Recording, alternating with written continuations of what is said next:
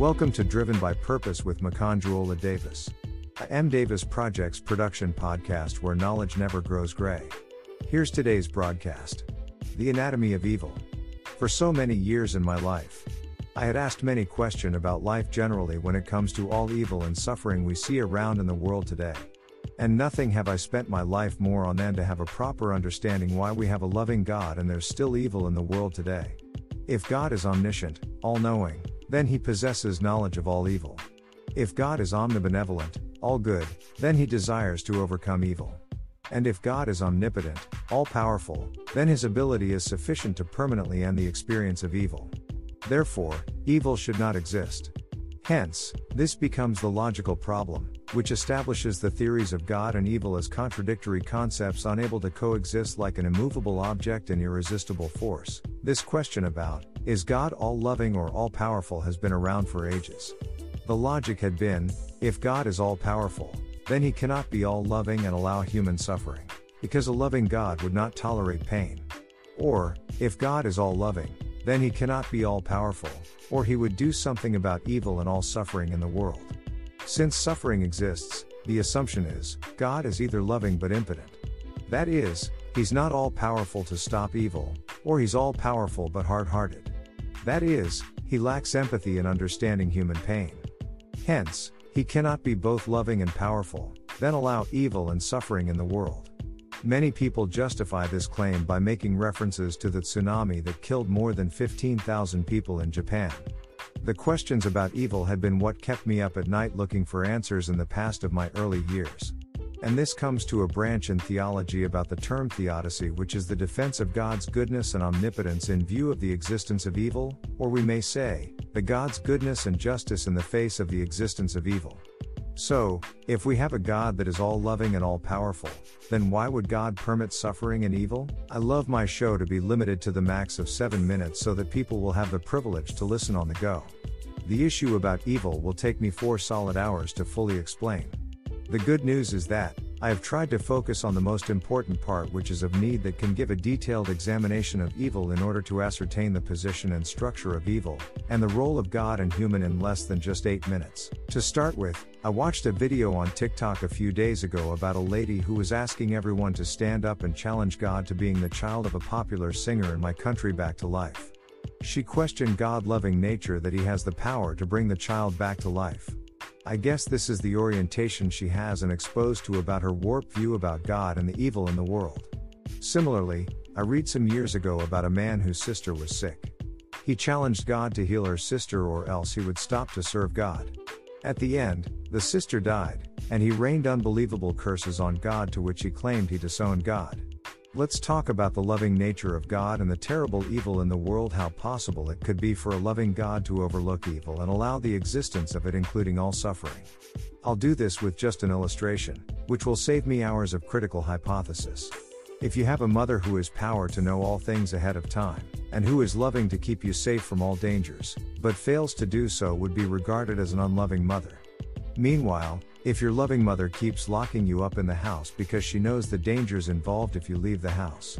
She keeps people away from you always because they could betray you and let you down. She enforces on you to obey her and to love her back for all her protection over you. Would she be a fair mother even though she's a loving mother? If she keeps you mute of all time from expressing your heart when you feel pain and cheated because she knew your words could put you into trouble sometimes. If she keeps you from studying the course of your choice or what you have passion for because of the dangers you would encounter in the process. Or when you were growing up. She stopped you from learning how to walk because he knew you would fall. Would she be fair on you despite she is a loving mother? What can a loving mother of yours do to still be loving and be fair on you? It is to allow you with the choice to choose. That is the free will God gave us.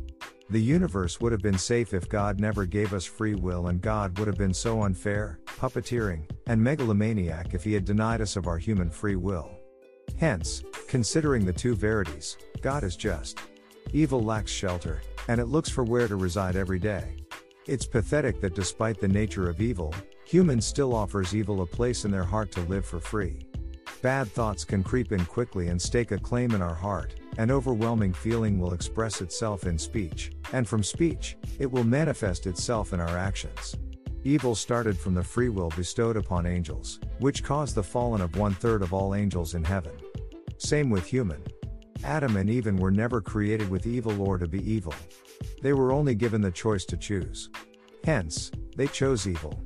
That is why the human nature to do evil lies within his choice from his free will. Human holds the power to keep peace or make war. Everything lies in our choices' free will.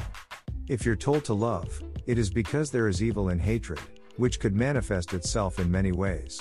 If you're told not to drink and drive, it is because the evil involves to drink and drive is immeasurable, which will not only jeopardize your safety but the safety of everyone around you. If you're told not to be greedy, it is because greed goes beyond satisfying the desire of your flesh. It comes with jeopardizing the well-being of others. For instance, if you acquire more than needful, it will affect many others. If you're given a contract to build a building, and you use substantial materials because of your greed to rake excessive profits, the building could collapse, and innocent people could die.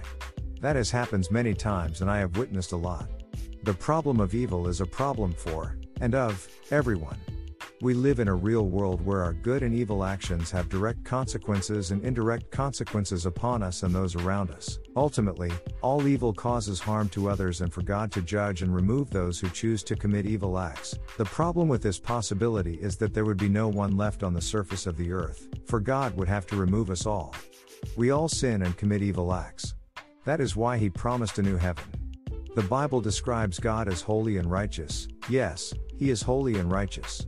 He is just and sovereign, but would be unfair if he chose never to give us the power we needed to choose from good and evil. Hence, we would equally know why it is good to trust him for and in everything. Not everyone will choose to do good, and evil will persist. Innocent people will suffer and suffering will seem unending. The good news is, even though there's evil and suffering in the world, God knows how to bring good out of evil. And he has his ways of helping us grow and in all our suffering. Man is the cruelest animal, which makes the world as the most dangerous place to live, not because of the people who are evil, but because of the people who don't do anything about it. Mahatma Gandhi says, "When I despair, I remember that all through history, the way of truth and love have always won." There have been tyrants and murderers, and for a time, they can seem invincible, but in the end, they always fall. Think of it always. My prayer for you today, may the forces of evil become confused on the way to your house, and may you have a heart of your own to resist all evil. Amen.